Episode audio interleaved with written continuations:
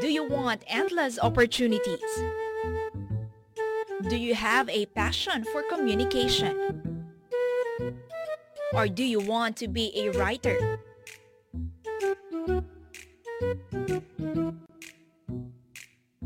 A journalist? A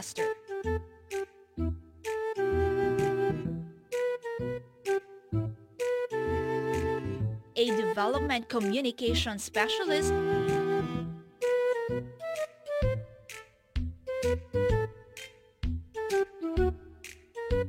Or a social media expert?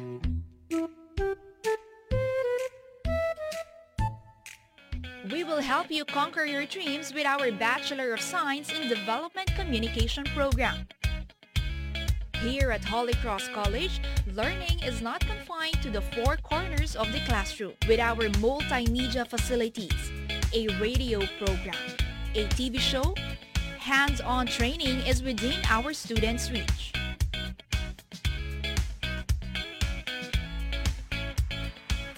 Come, let us conquer your dreams. Enroll now in our Bachelor of Science in Development Communication program. Enroll now at Holy Cross College, the school with a heart.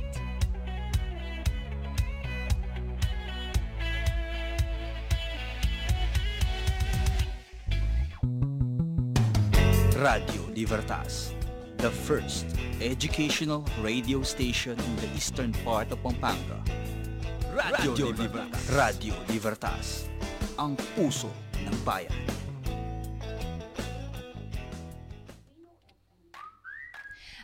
Isang magandang magandang umaga po sa inyong lahat. Magandang umaga Santa Ana, magandang umaga Pampanga. Ito ang barkadahan sa Para Lang May Puso ng Radyo Libertas, ang puso ng bayan. Dito pag-uusapan natin ang iba't ibang programa ng Holy Cross College to School with a Heart. Ako po si Angelica Simpaw, ang inyong kasama sa isang oras na kwentuhan. Yan ang oras natin ngayon ay 8.35 po ng umaga, araw ng Miyerkules, ikalabing pito ng Marso, daong, taong 2021.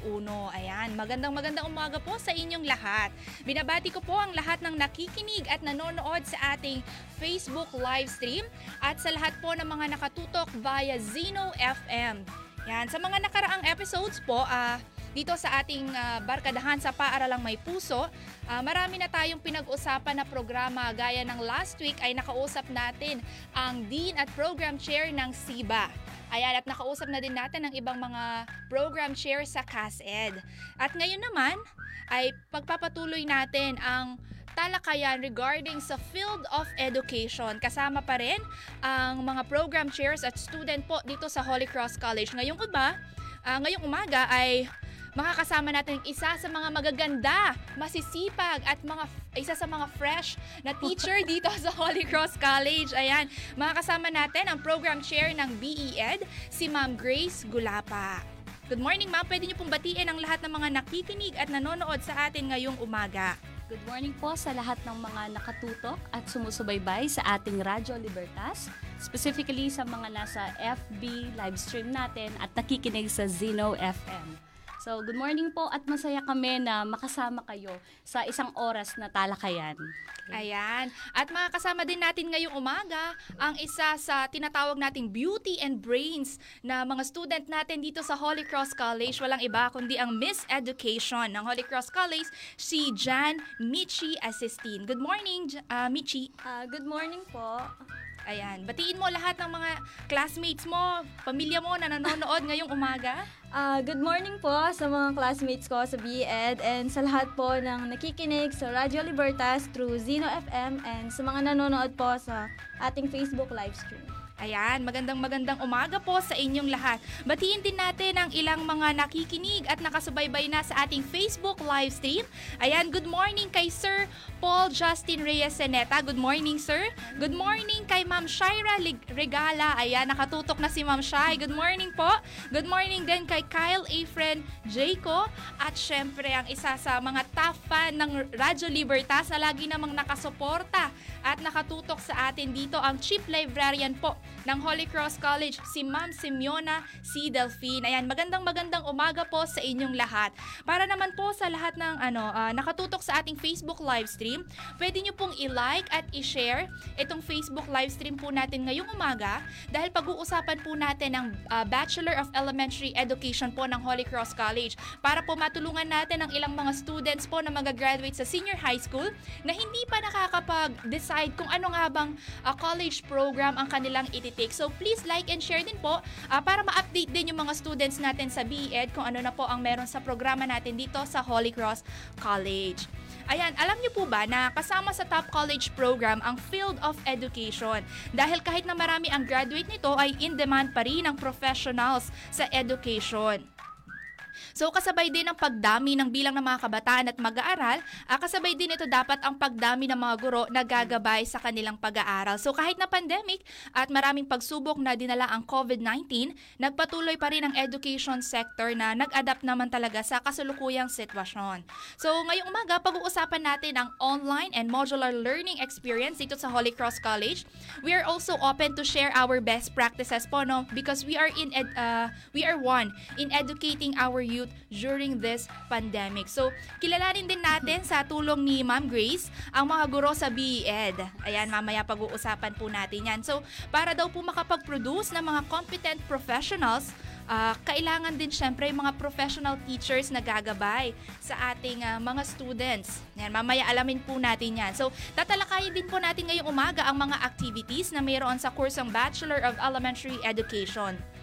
Sa pagsulpot nga daw po ng COVID-19, pandemic ay kasabay ng mga problem problemang kinaharap ng bawat Pilipino. Marami sa ating mga kababayan ang nawalan ng hanap buhay o maging mga mahal sa buhay dulot po ng virus na lumalaganap. So, at isa sa mga malaking naapektuhan ang sektor ng edukasyon. So, ayon po sa pahayag ng Manila Bulletin noong October 7, 2020, pansamantalang tigil operasyon muna ang 840 na pribadong paaralan sa school year 2020-2021 na kung saan nanguna ang Central Luzon sa may pinakamaraming pribadong paaralan na nagsuspindi muna ng operasyon dahil sa mababang bilang po ng mga enrollees.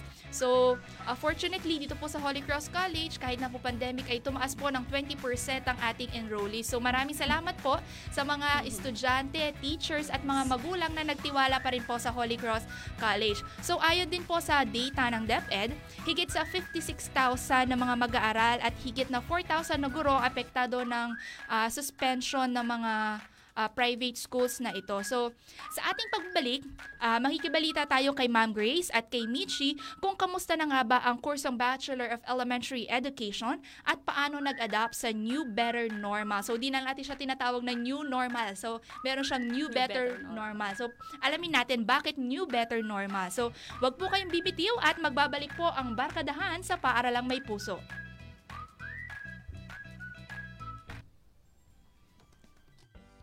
Makinig sa mga payo ni Ma'am at Sir sa Hello Teacher hosted by Mr. Jerwin Resitas tuwing lunes alas 8.30 ng umaga dito lang sa Radyo Libertas, ang puso ng bayan. Paano na ang pamilya ko ngayon? Mga bayarin sa bahay. Pagkain araw-araw. Pag-aaral ni Angela. Saan ako hanap ng trabaho? Mababawi ko pa ba ang lahat ng mga nawala sa amin? Ngayong pandemya, huwag magpadaig sa problema. Kapit lang tayo sa pananampalataya natin. May Diyos tayong masasandalan. Isang mensahe mula sa Holy Cross College, Pampanga at nang hindi lang ito.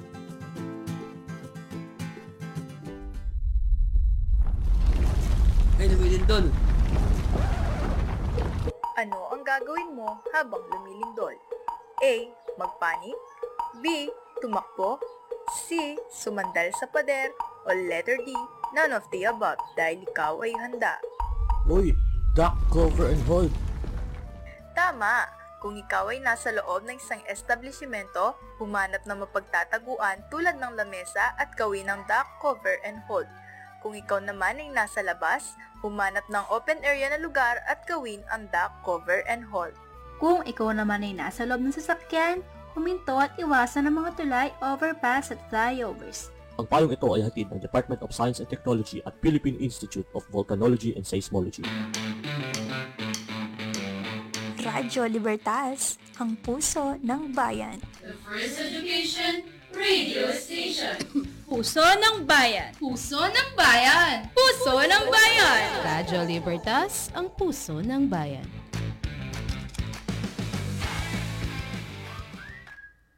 Nagbabalik po ang barkadahan sa paaralang may puso. Dito pa rin po yan sa Radyo Libertas. Ayan, uh, batiin po natin ng isang magandang magandang umaga ang lahat po ng employees ng Holy Cross College na nakatutok po sa atin ngayong umaga. Yung mga kumakain sa kantin, yung mga masisibag po nating nasa registrar's office at saka nasa cashier. Ayan, busy-busy na po yan ngayong umaga dahil sa mga early uh, enrollment po natin, dahil sa early registration natin. So, bukas po ang paaralang may puso para po sa early enrollment. So mamaya, pag-uusapan din po natin paano po mag-enroll dito sa Holy Cross College.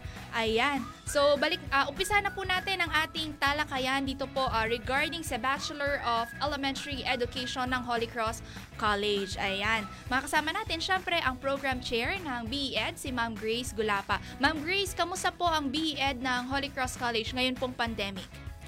Uh, masasabi natin ngayong pandemic, nag-adjust siya. Hindi exempted ang mga um, Bachelor of Elementary Education students sa pag adjust sa better new normal.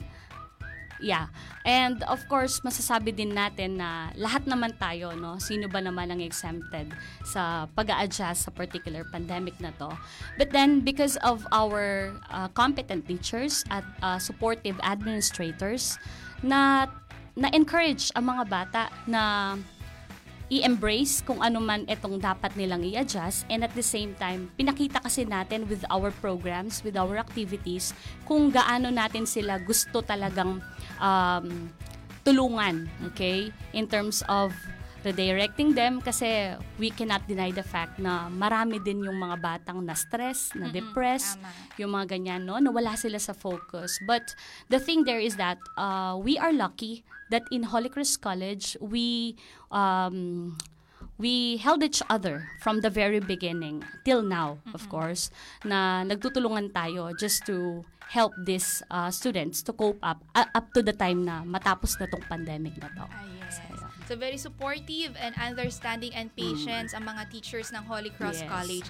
Um, ma'am, may nagtatanong po, ano daw po muna ang Bachelor of Elementary Education para sa mga students na hindi pa nakapag-decide anong college program. Mm. Pwede niyo po mang-explain ano daw po ang BEd? Okay.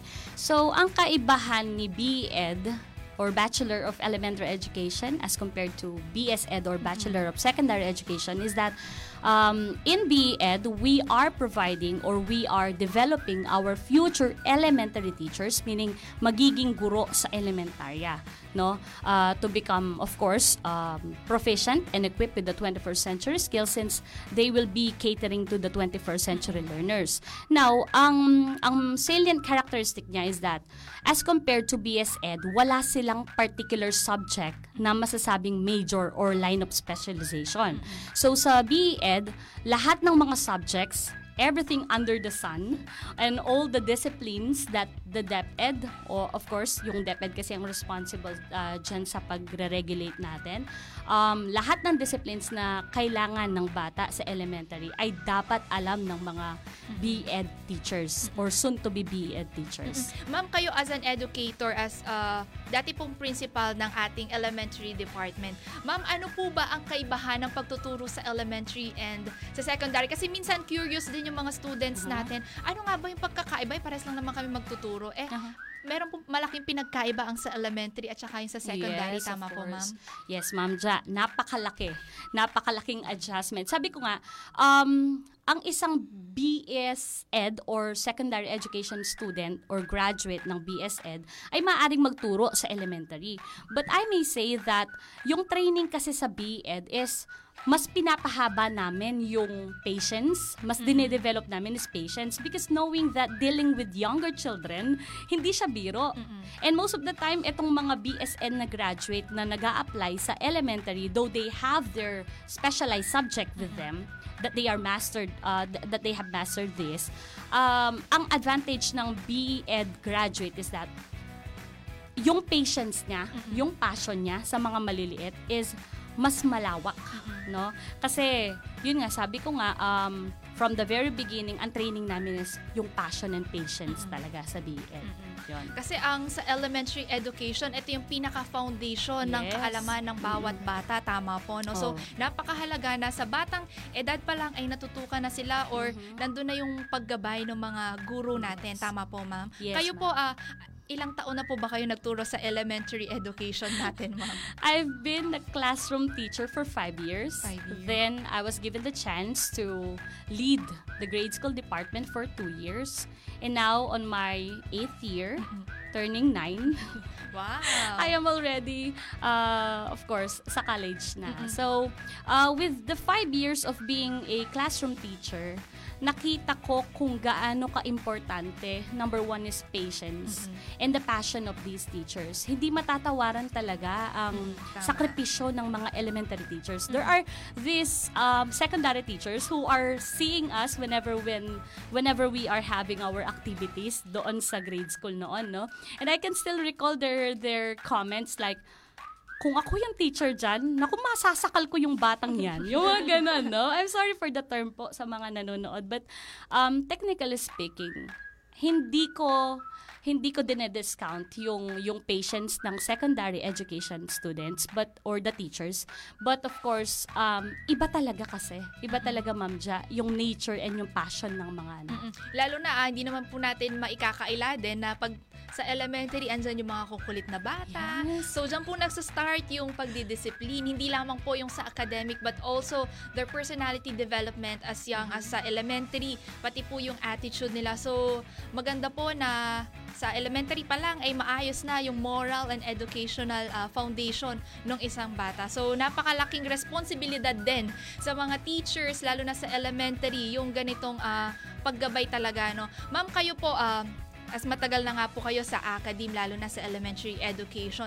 gaano po kabigat yung responsibilidad, lalo na itong mga bata na to ay pinagkatiwala sa inyo ng mga magulang? Masasabi ko na napakabigat po ng responsibility ng isang elementary teacher. And according to family code alam naman natin ngayon no that we as teachers in general no we as teachers serve as the second, Second parents of these children. So pag in-entrust sila sa atin regardless of the child's uh, sabihin na nating misdemeanor inside the class, ikaw pa rin ang responsible to to secure the safety of the students, gaano man sila kalikot, gaano man sila ka pasaway, di ba? So, it is very necessary that the teacher is equipped with all the principles in terms of the child development. So, yun. At saka madagdag ko lang din po kasi iba na nasa 21st century learning na tayo. Hindi katulad nung dati nung elementary kami na talaga yung pagdidisiplina eh yung nakaganyan ka tapos Aha. nakasquat ka sa labas. Ngayon po iba na yung way ng pagdisiplina ng mga elementary educators lalo na po dito sa Holy Cross College. Talaga naman yung pasensya ay hindi mo na mamimeasure at saka yung understanding sa mga students. Ayan, so kasama din natin ngayon ang isang education uh, student, si Jan Mishi. Michi, ano bang tawag nila sa'yo? Mishi po. Mishi Assistin. So, Mishi, bakit ano, narinig mo kay Ma'am Grace, gaano kabigat ang responsibility as an elementary educator? So, ikaw, why did you choose BEd dito sa Holy Cross College? Um, similar po uh, to my advocacy during Miss Education, um, we believe that uh, the youth is the future of our motherland. So, uh, in order to help po dun sa future, dun sa hope natin, um, naisip ko po na why not uh, be part dun sa development ng bata, 'di ba? Uh, as a teacher, parang fulfillment po yung maging uh, maging part ng success ng isang bata. Like for example po, uh, 3 to 4 years from now, kapag po nakagraduate na kami, I know Ma'am Grace will be proud po sa amin.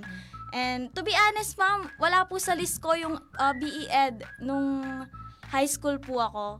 Uh, hindi ko po siya kino-consider back then kasi sabi ko, I don't want to be a teacher kasi nga I see teachers as matalino, as um and parang kinakabahan po ako noon kasi nga po uh, alam natin na yung mga teachers parang alam nila lahat, parang Mm-mm. complex po sila lalo na po mga BEd and Bibo, parang Oo, ganun po Kasi pag BEd, nabanggit ni Ma'am Grace, lahat Opo, ng subjects lahat kailangan po. malaman mo.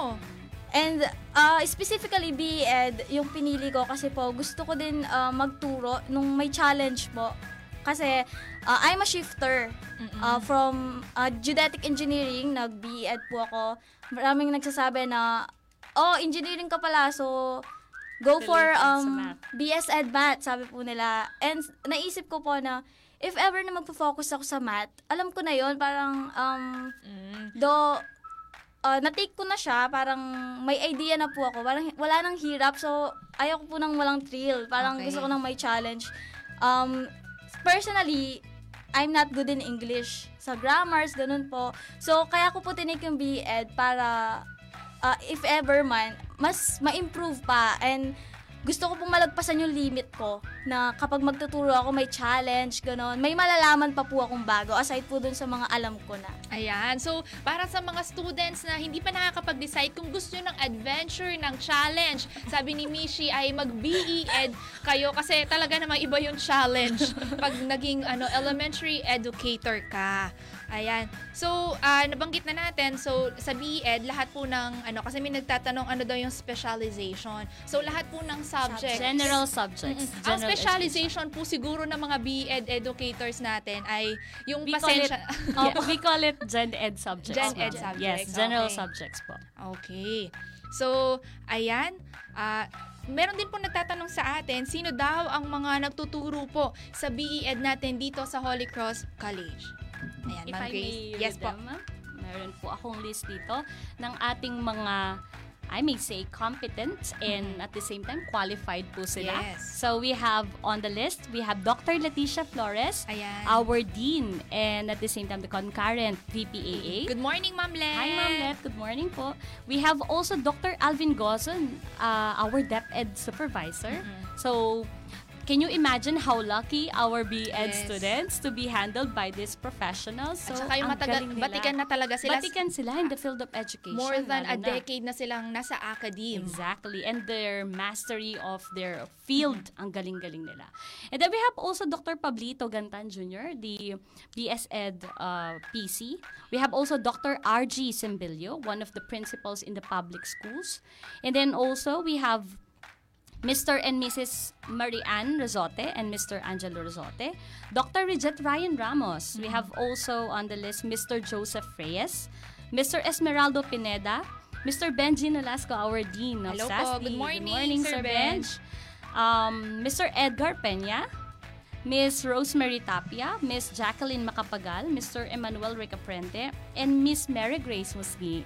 Ayan. So, Good thank you morning so po sa inyong po. lahat. Ayan. Thank you so much at patuloy po kayo sa paggabay ng ating mga students dito sa Holy Cross College. Kung narinig niyo po si Ma'am Grace, halos mga ah, doctors, na Doctors. po yan of education and their ano mga fields ah, na matagal na sila sa academe. So talagang matututo po ang mga students na naka-enroll dito po sa BEd ng Holy Cross College.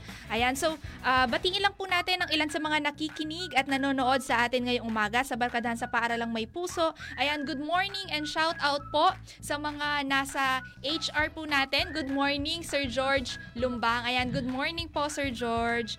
And good morning po sa lahat ng nakikinig at nanonood sa ating Facebook live stream. Ayan, basahin ko lang po ang ating ilang sa mga message. Ayan, Sir Michael Tongol. Ayan, good morning po. Kay Maricar Ah, Ma'am Maricar Santos, good morning din po sa inyo. And good morning sa isa sa mga masisipag natin na DevCom ah, student na researcher and writer, writer po dito sa Radyo Libertas. Ayan, si Jean De La Rosa. Good morning po, DJ Ja and guest for today. Hello po, Ma'am Grace Gulapa. Maganda na, matalino, masipag at super bait po yan ni Ma'am. Ay, nako, plus 10 agad dito si Jean. Ayan. Ah, PS, ang ganda po ng shirt ng Radyo Libertas. Ayan, para po sa Ayun, mga DJ, siya. DJ natin, ng mga anchors, ayan, pwede nyo na pong i-claim ang inyong t-shirt. Maraming salamat po sa pa-t-shirt ng Holy Cross College. Ay, ah, batiin din po natin ng isang magandang magandang umaga ang presidente po ng HCC na lagi pong nakasuporta sa atin, si Attorney Dennis C. Pangan. Good morning po sa inyo. Good morning po. Ayan. So marami pa po tayong pag-uusapan dahil mamaya pag-uusapan natin paano naman daw yung personality development ng ating mga future educators lalo ngayong nasa, nasa pandemic tayo. So wag po kayong aalis dahil marami pa po tayong pag-uusapan. Dito pa rin po yan sa Barkadahan sa Paaralang May Puso ng Radyo Libertas. Wag po, wag po. Dumarami ang bilang ng mga kabataang naaabuso. Labing siyam na libong kabataan ang nabiktima ng sexual exploitation noong 2019 at nitong nakaraang taong 2020, umabot na sa 47,937 ang kaso ng pang-abuso base sa tala ng Philippine Commission on Women o PCW. Huwag baliwalain ang pang-aabuso. Magsalita at ipagbigay alam ito sa kinauukulan. Tumawag sa 911 o sa 02-3410-3213 at i-report ang krimeng ito.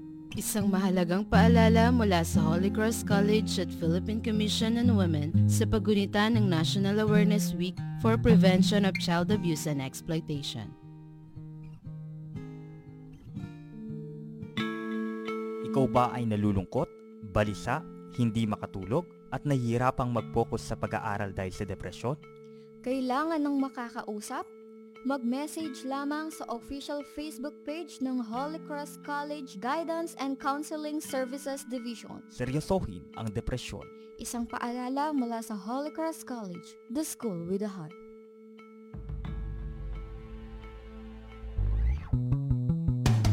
Radio Libertas, the first educational radio station in the eastern part of Pampanga. Radio Libertas. Radio Libertas, ang puso ng bayan.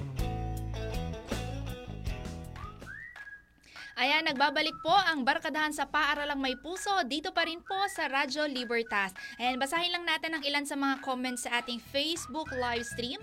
Ayan, good morning kay Jaja Franco. Isa din to sa mga DEFCOM students natin and researcher and writers. Actually, siya po ang gumawa ng script natin dito sa Barkadahan sa Paaralang May Puso. Thank you, Ja, for your hard work. Ayan. Good morning din kay RJ Balagtas Rivera, kay Jessa Peralta, Ayan. Ah, good morning din kay Ma'am Arlene Ocampo, kay DJ Arlene na talaga namang nag-set ng mood for this mor- morning. Kapag si Ma'am Arlene talaga ang nag-DJ, eh talagang masaya ang umaga at maganda ang umaga. Sabi ni Ma'am Arlene, good morning Ma'am Simpao, go, go, go. Ayan. Thank you so much Ma'am Arlene. Good morning din kay Jen Bolandus, Mia Morjuan, Leila Makapagalpuno, Sir Lani Suba at Liaga, and good morning din kay Ange Liano, isa sa mga DevCom students natin. Sabi niya, good morning G- DJ Ja. Yan, good morning sa inyo and good morning kay Michelle S. Pelayo. Sabi niya, good morning po, BEd 2A here. Ayan, good morning sa lahat ng mga students natin sa BEd program. Ayan, ah, may pahabol lang na message si Jean. So, plus 20 na siya kung kanina plus 10. Sabi ni Jean, Salu- salute po sa mga BEd teachers sa haba ng pasensya sa mga bata. Na-experience ko po magbantay ng mga elementary students. Na-stress po ako sa kakulitan nila one day lang po yun. Paano po kaya kapag araw-araw na? Kaya sa mga BEd teachers, kayo po ang magpapatunay na patience is virtue. Talaga naman, no? Tama. Kahit nung face-to-face, eh, medyo makukulit na ang ating mga bata. Paano pa kaya ngayong nasa distance learning tayo? Ayan, so pag-usapan natin ang distance learning sa Holy Cross College. Punta tayo kay Mishi. Paano naman kayo nag-adjust sa situation natin ngayon sa pag-aaral from face-to-face, tapos ngayon eh nasa online or modular na? So, ngayon pong pandemic, lahat halos nag-adjust and uh, pinaka-affected po talaga yung field of education. And masasabi ko na ready po yung Holy Cross College sa online class. Parang hindi ko man po masyadong uh, naramdaman yung hirap po ng online class. Pero syempre, uh, mas masaya po yung face-to-face na may interaction po talaga uh, sa school, sa mismong school, and yung activities na sa school. Pero when it comes to online, um, parang face-to-face din po siya. Uh, dun sa personal experience ko, kahit hindi po kami nagkikita-kita ng mga teachers, ng mga classmates ko, ah, yung mga lessons po, naiintindihan, talagang na-explain po ng maayos.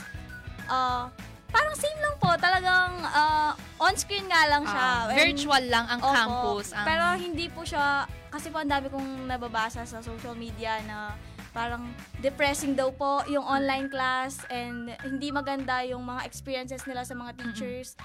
And sa Holy Cross po, alam ko, ah, masasabi ko talaga na ready. ah, nag, naghanda talaga yung mga ah, teachers po sa pagtuturo kahit first time po yung online class na nangyari.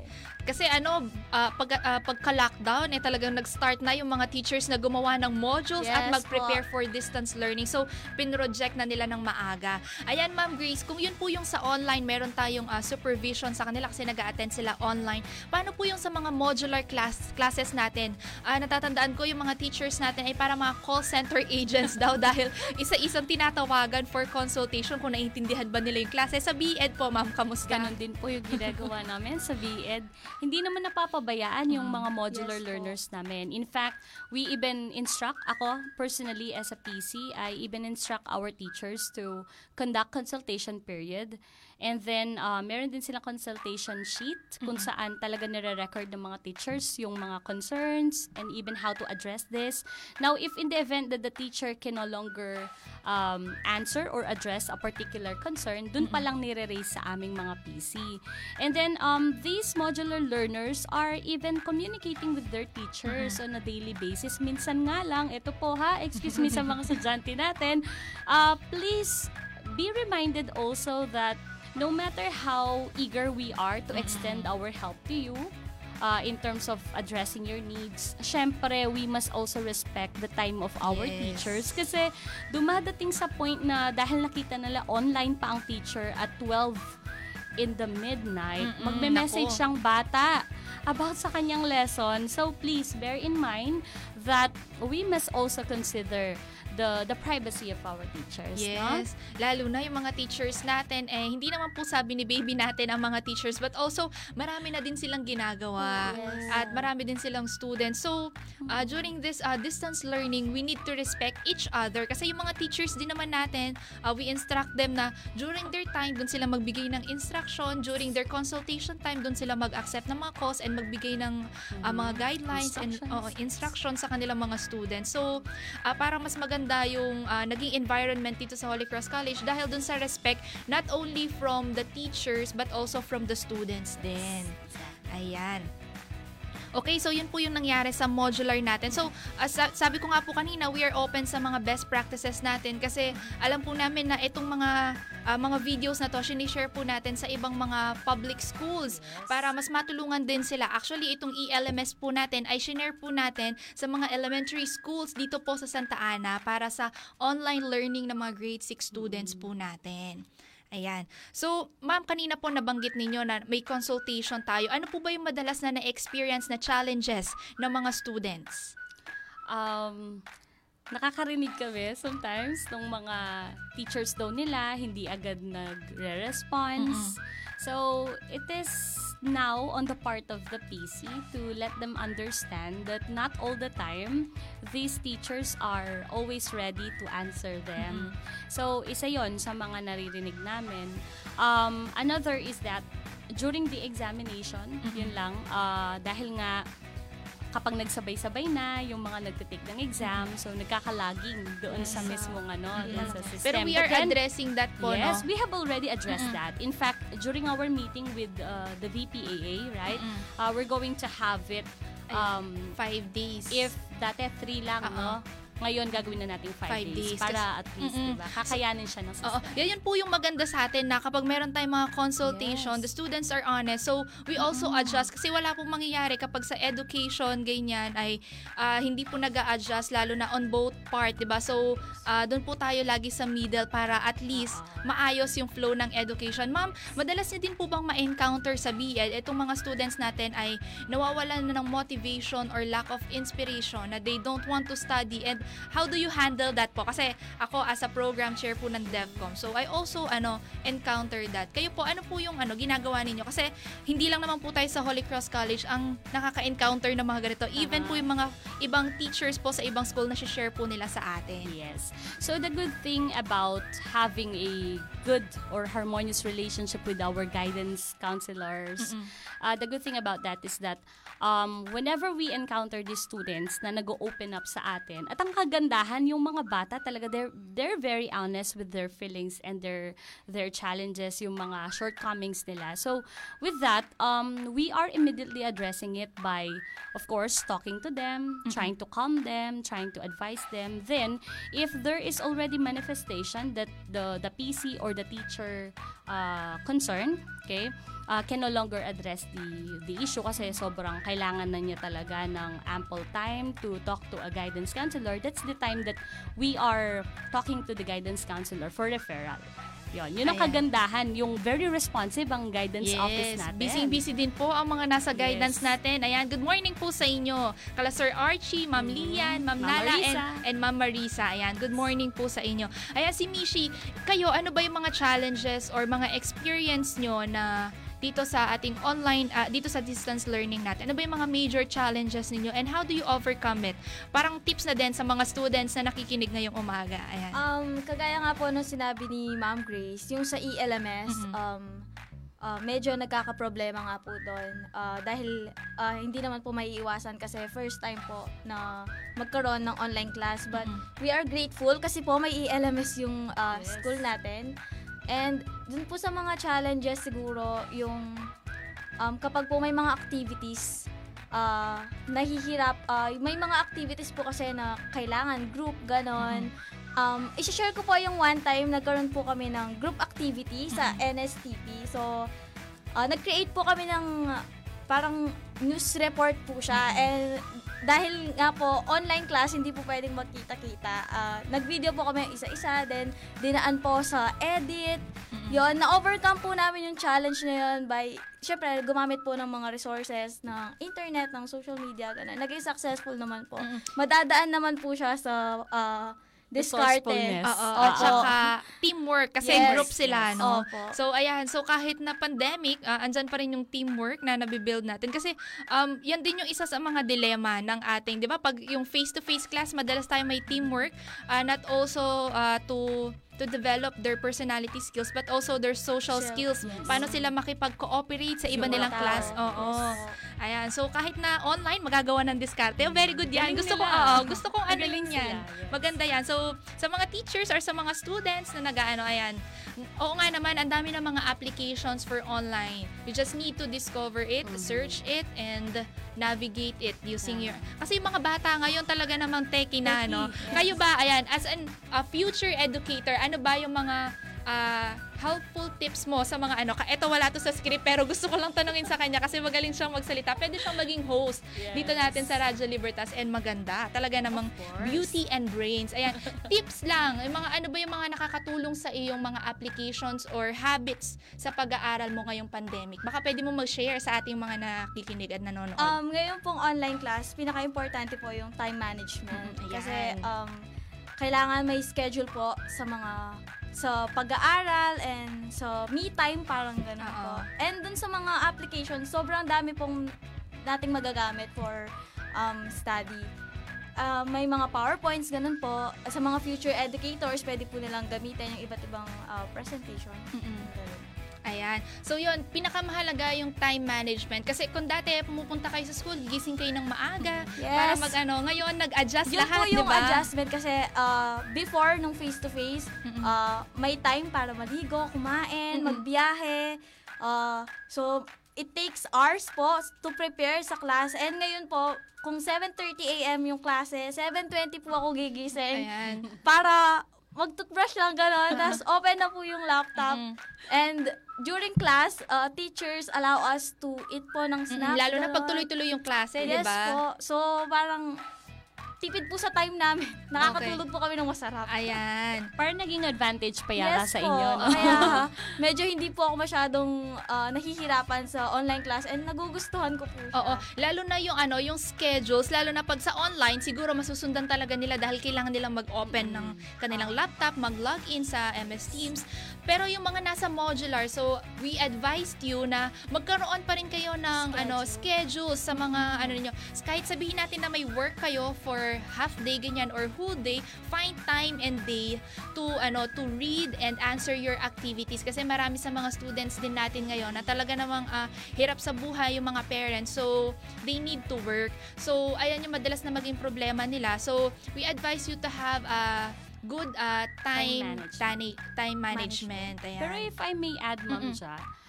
Um, as compared to last sem, nakita ko yung mga modular learners, naki, nakapag-adjust na sila. Yes po. So, ngayon Actually. nga nagugulat ako, ang bilis na nilang magano, mag-respond. And siguro nasa mga teachers din, na kahit sabihin na natin, uh, you are modular learners, you are not expected to attend our virtual meeting, but then you still need to go online, dun man lang sa GC for instructions. Mm-mm. Yung Actually, ganon. tama po yan. Nakita ko, nagre-respond na sila Mm-mm. ngayon. Actually talaga nung first sem, ang hirap, Ang 'di ba? hirap. Kasi Adjustment bago, period. adjustment Exactly. period. Pero Yes. nitong second semester, nakita natin yung flow na mas maayos yung communication ng students and teachers kasi yung mga lahat ng learnings, techniques, and strategies Organized. parang oo na Oo. nalaman na natin nung first sem kaya nitong second sem pas organized na yung flow Yes. talaga.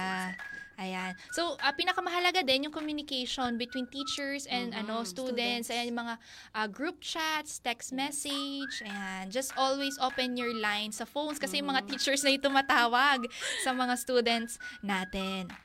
Ayan. So, um, in terms of activities naman po, ma'am, ano po yung mga activities natin sa education program natin? Actually, the pandemic did not stop us from celebrating our education days, which was Yes. recently concluded, Uh-uh. right? And then, kaya nga yan, si Michi. Naging nasaksihan ko yan, yung. Edu Days. Oo, and thank you for the Yes. MMD uh, for their support. If not for them, of course, this will not be uh, made possible, Mm-hmm. okay? Uh, another, Ma'am Ja, uh, we are also planning to um, register for PAFTE membership.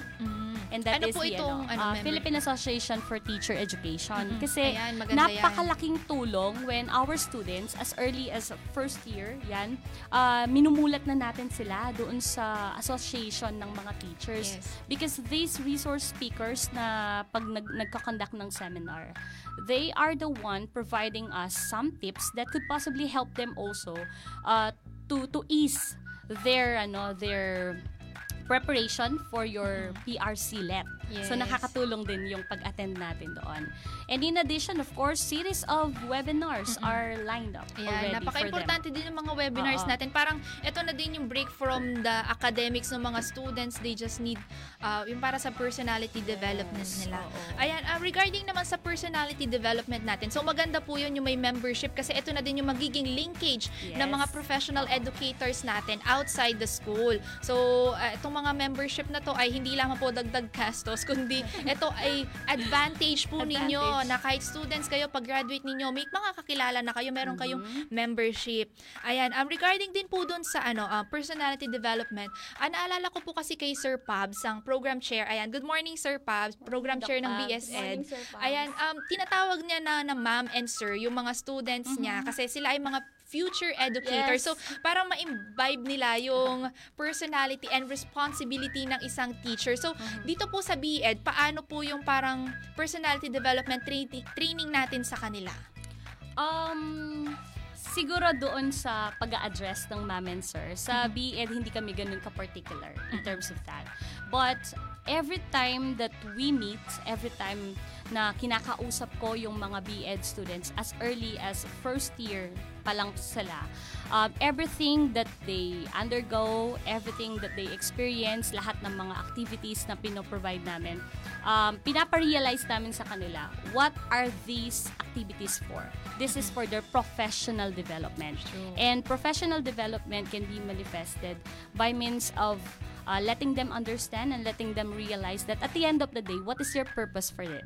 And that is to become a professional teacher. So lahat ng pinapa-experience ko sa kanila, ang ang main ang ang pinaka ultimate goal, parang kung sasabihin ko this is the ultimate goal is to become licensed professional Yes, teacher. Yun yung lagi kong course. Yes ah, po. pinapaisip sa kanila. Everything that you do, do it uh, for your future, specifically for being professional teacher. Yun And lang. madalas ko din pong observation dahil sa dinami-dami ng mga webinars natin, kapag mga education ah, students, BSED or BEd man yan, yung pag dadamit nila, yung posture nila, pag humarap sila sa mga tao, ah, professional na talaga sila kahit first year pa lang. Yes. So, mahalagang ah, training ito para sa kanila na kahit first year pa lang sila, eh, Mm-hmm. yung personality nila, ah, ah, not only on the inside, yung Fides Caritas and Libertas na core values natin, but also oh, yung sa physical appearance. Para para po ba sa inyo, ayan, kayo ay future educator, educator, gaano ka-importante na yung sa physical appearance din ay ah, inaayos natin as early as now sa inyo? Sige, Michi. Um, since we are f- uh, future educators, teachers, um, kaila- kailangan po na makita ng ibang tao na we are presentable kapag kumaharap because um, especially po sa mga elementary students, they are uh, beginner learners. Kung ano po yung nakikita nila sa teacher, yun po yung gagayahin nila. Kap- uh, nasa utak na po kasi nila na teacher ko to, uh, ito dapat yung pinakikinggan ko, siya yung uh, teacher ko, siya yung magtuturo sa akin. If makikita po ng student na hindi presentable manamit yung isang teacher, tatatak po sa isip niya na ah, ganito pala yung itsura ng teacher. Parang ganun po. 'Di ba Pagka uwi po ng student, sinasabi niya sa, sa, sa, sa parent niya kung paano yung teacher niya, kumusta yung teacher niya, ano yung sinabi ng teacher niya. So, bilang ah, future educator, kailangan po alam na po namin kung paano po manamit and humarap sa ibang tao na presentable, na maayos tignan, Ayan. yung ire-respeto po ng ibang tao. Mm-mm. Ayan, tama yan. Actually, sa mga DevCom students ko din, ganyan yung lagi kong sinasabi. Kung ano yung mga pinopost nyo din sa online, yan din yung makikita sa inyo offline. Magre-reflect po. Magre-reflect sa inyo. As early as now, binibuild na natin yung credibility ng mga students natin para pag sila ay naging professionals na ready na sila. Tama po ba, Ma'am yes, Grace? exactly, Ma'am Ja. Ayan. And in addition to what Michi has mentioned, one of the principles kasi sa education is that Would you believe if I tell you, hindi matatandaan ng bata, ng elementary student, yung tinuro mo. Hindi talaga lahat. yung concept ang, ang tatandaan nila, kundi yung physical appearance ng teacher niya, the way she she presents herself in front, the way she, um, yun nga, uh, her style. Ayan, yun yung mga ano nila, yun yung pinaka ano, facade. Yun yung pinaka focus ng mga bata kasi mabababaw pa sila pagdating diyan. But then again, later on, doon na lang nila marirealize na yung teacher ko kahit pala nakakatakot yung itsura niya nung bata pa ako.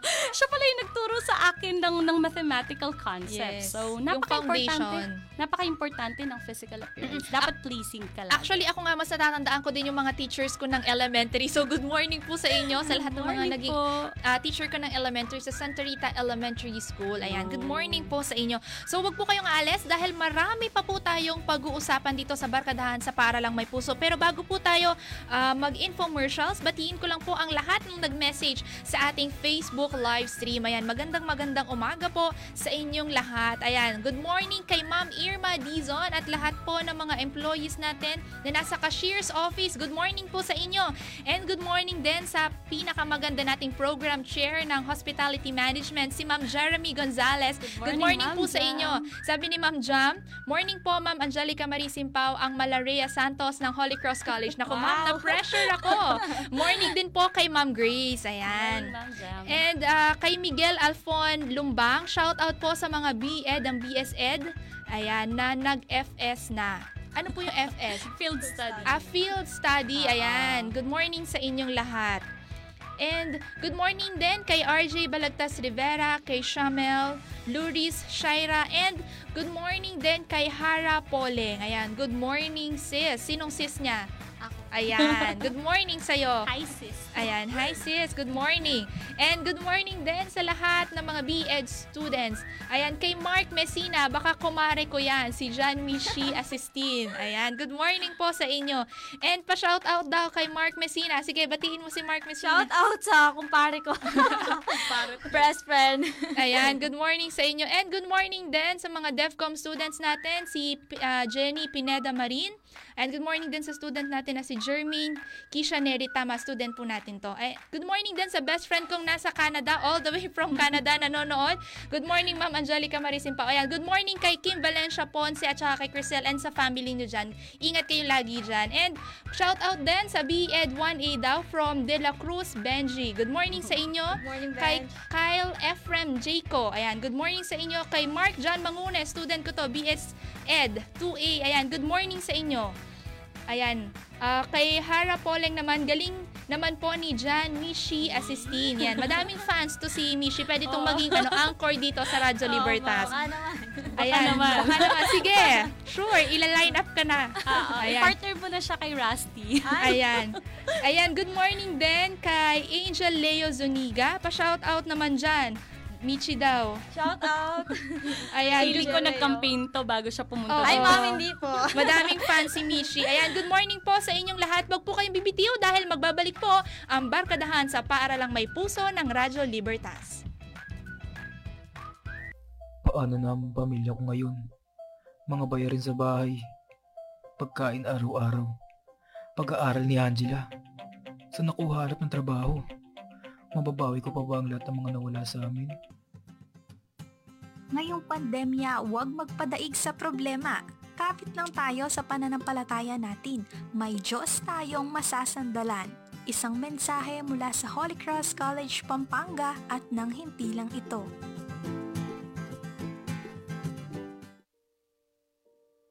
Siguro, nagawa niya lang iyon dahil galit siya.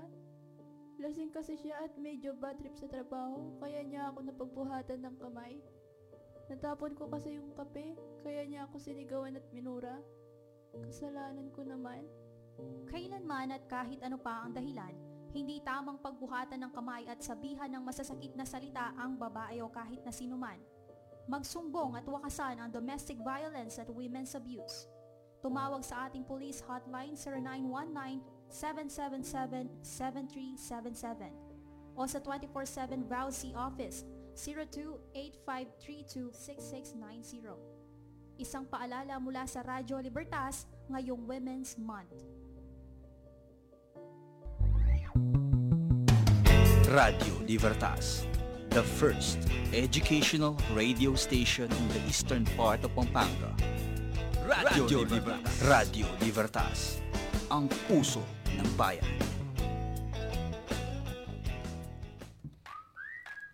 Ayan, nagbabalik po ang barkadahan sa Paaralang May Puso ng Radyo Libertas. Ayan, um, good morning po sa lahat pa rin ng mga nakatutok sa atin dito sa ating programa ngayong umaga. Ayan, balik tayo sa ating talakayan. Ah, meron ditong nakasulat, aside from the moments daw na na-miss mo noong everyday, for ano to, for Michi, na mismo noong everyday nandito ka sa school physically, ano ba ang hindi mo malilimutang memories mo dito sa Holy Cross College? Ah, nag, ano ka na ba dito? Senior high po. Senior high, ayan. Also, product ka din ng Yes senior po. high school. Ito na lang yung tanong ko sa'yo. Bukod sa memories, ano yung mga moral foundations mo na natutunan sa senior high school na sa tingin mo ay magagamit mo kahit hanggang mag-graduate ka? Ah, yung pinaka-importante po na natutunan ko is discipline. Yon, um, aside po dun sa mga academic na lessons, yun po talaga yung tinuro sa amin. Ah, lagi pong sinasabi ng mga teachers namin na kailangan disiplinado ka, you respect ah, yung mga tao na kapaligid sa'yo. So, ah, if time will come na ikaw naman yung magiging teacher, uh, i-respect ka din ng mga tao. And parang yun po yung pinaka-importante kasi hindi mo pwedeng sabihin na matalino ka lang. Kailangan um, yung attitude po maganda din. Mm-mm. Actually, yan yung ano hinahanap din ng mga employers, no? Hindi lang yung academic background mo, po. but also your attitude, yung attitudes mo towards your co-employees, your students, and dun sa environment. Paano makisama. Very important yan. Ayan, ah, Ma'am Grace, ayan, meron na pong nagtatanong paano daw po mag-enroll dito sa Holy Cross College. Ano po ba yung mga requirements? Okay, so first things first, um, kailangan muna um, mag-register po tayo via online. Available naman yung ano natin. Yes, Marami na naka-attach tayong- po sa link natin dito Yes, sa Facebook ayan. live stream. I-click nyo lang po yung link for online registration. Yes. So, first, uh, register online po. And then after that, um, i-validate ng guidance office yung mga information na ipinasok nyo doon. And then, that's the time that we can now validate. Uh, we can now evaluate. Ah, yes. Okay, that's the term. Mm-mm. So, evaluate. no need po muna na pumunta sa school. No Hintayin niyo po yung Oo. tawag ng either registrar or ng program Mhm. chair for the advising nga po yung mga subjects. Lalo na po yung mga magta-transfer. Mm-hmm. So, sa mga requirements po natin, nakalist na po yan sa official Facebook page po ng Holy Cross College. So, ah, banggitin ko na din po ang ilan sa mga requirements natin for enrollment. Andyan po yung PSA birth certificate, Mm-hmm. yung good moral po from your school, kung ikaw ay mag-graduate from senior high school. Tapos, ah, yung copy of grades, yung certificate of indigency and residency. And sa mga magta-transfer naman, yung certificate of ah, eligibility to transfer, kailangan po yan. Then, after nyo po masubmit yung mga requirements, tatawagan po kayo ng either registrar or ng program chair for the ano um, enrollment po ninyo for your subjects. Ayan, so Ah, may nagtatanong din dito ano ba yung mga scholarship grants. So banggitin ko lamang din po, meron po tayong a free education under Republic Act 10931, also known as Universal Access to Quality Tertiary Education Act. It is signed by President Rodrigo R. Duterte, access to quality tertiary education by providing free tuition and other school fees. Ito po ay para sa mga public schools and local universities and colleges. Pero dito po sa Holy Cross College, we are uh, in partnership po of course with Commission on Higher Education, lalo na po for the college. Sa mga programs natin, we have the Tertiary Education Subsidy or TES. It is a program under the Free Education Law now which provides financial assistance to deserving students in tertiary education. So yung mga requirements lamang din po ay mag-enroll kayo sa Holy Cross College, yung Certificate of Residency and Indigency. So Uh, per student po per year ay nasa 60,000 po ang grant natin sa kanila. So, para po sa mga students na hindi pa nakakapag-decide sa ang school, dito na po kayo sa Holy Cross College kasi all-in-one, andyan yung mga competent teachers, understanding teachers, good curriculum and activities and workshop and trainings for our future educators and pinaka-importante itong TS. TS grantee ka ba? Yes Ayan. po. Pwede mo bang ikwento sa lahat ng mga nakikinig at nanonood gaano ah, nakatulong itong TS sa'yo? So, yun, um, wag, wag, na, wag na po silang magdalawang isip. Ah, dito na sa Holy Cross College, ah, dahil ah, may TES naman po, quality education, hindi na nila iisipin yung tuition fee, and sulit po talaga. Ayan. So, bukod sa TS, meron din tayo yung mga ibang scholarship grants. Pwede po kayo mag-message sa registrar kung pasok po kayo sa requirements niya. Lalo na po dun sa mga nasa first year natin, kung President's Lister kayo or Dean's Lister, may mga discounts po yan. So, ang puhunan nyo lang dito ay sipag at Yes syaga po. sa pag-aaral, di ba? Okay, um, before we end our program this morning, Ma'am Grace, invite po natin ang mga mag-graduate ng senior high school or mag-transfer po dito sa BEd ng Holy Cross College. So we are now inviting you to enroll at our Bachelor of Elementary Education here at the Holy Cross College, the school with the heart. So if you have passion, okay, if you have passion for young kids um, that could serve as our future no, of our society, please uh, be part of our growing family. So enroll now sa BEd and we are waiting for you. Ayan, we are waiting for you. We uh, we are open. Welcome po kayo dito sa Holy Cross College. Any last message, Mishi? Um, thank you po sa lahat ng mga nanonood and I'm encouraging uh, encouraging po yung mga graduating na senior high to uh, consider BEd and choose Holy Cross College, the Mm-mm. school with the heart. Ayan, oo, talagang school with the heart. Narinig niyo naman po kanina yung mga uh, teachers talaga natin eh sobrang haba ng pasensya, lalo na ngayong distance learning. So, andyan po yung good communication between teachers and students para mas maayos ang flow of education, para ma-deliver yung quality education and affordable education dahil andyan po yung mga different scholarship programs na nakahintay para sa ating mga students. So, wag na kayo mag-alinlangan pa, mag-enroll kayo, magpatuloy kayo ng pag-aaral sa gitna ng pandemya. Okay? So, nag-umpisa na din po ang early enrollment ng Holy Cross College. Maaari niyo pong bisitahin ang official Facebook page ng Holy Cross College para po sa proseso ng registration. Para po sa inyong mga katanungan, maaari rin kayong mag-send sa aming social media accounts upang matulungan po kayo. So, lumipas man ang isang oras na talakayan, magpapatuloy pa rin ang barkadahan. Hanggang sa susunod na talakayan, tuwing alas 8 ng umaga dito sa Radyo Libertas. Abangan po ninyo bukas, makakasama natin ang College uh, Student uh, Council ah, para po pag-usapan natin ang right to vote ng ating mga estudyante dahil itong ah, senior high school po ay natapos na sa- sila sa election ng kanilang student leaders. Ngayon naman po ay sa college. So pag-usapan po natin yan, gaano kaimportante na meron pa rin ang pinagpapatuloy pa rin ang kalayaan ng mga kabataan na tumakbo bilang student leaders at maging parte ng council na ito and bilang makaboto din sa mga student natin. So abangan po ninyo yan bukas dito pa rin po sa Radyo Libertas alas 8 ng umaga. Muli ako po si Angelica Simpao kasama pa rin ang BEd ng program, ah, program chair ng BEd si Ma'am Grace Gulapa at si Miss Education si Jan Mishi Assistin. Bumabati po kami sa inyo ng isang magandang umaga and ingat po kayo.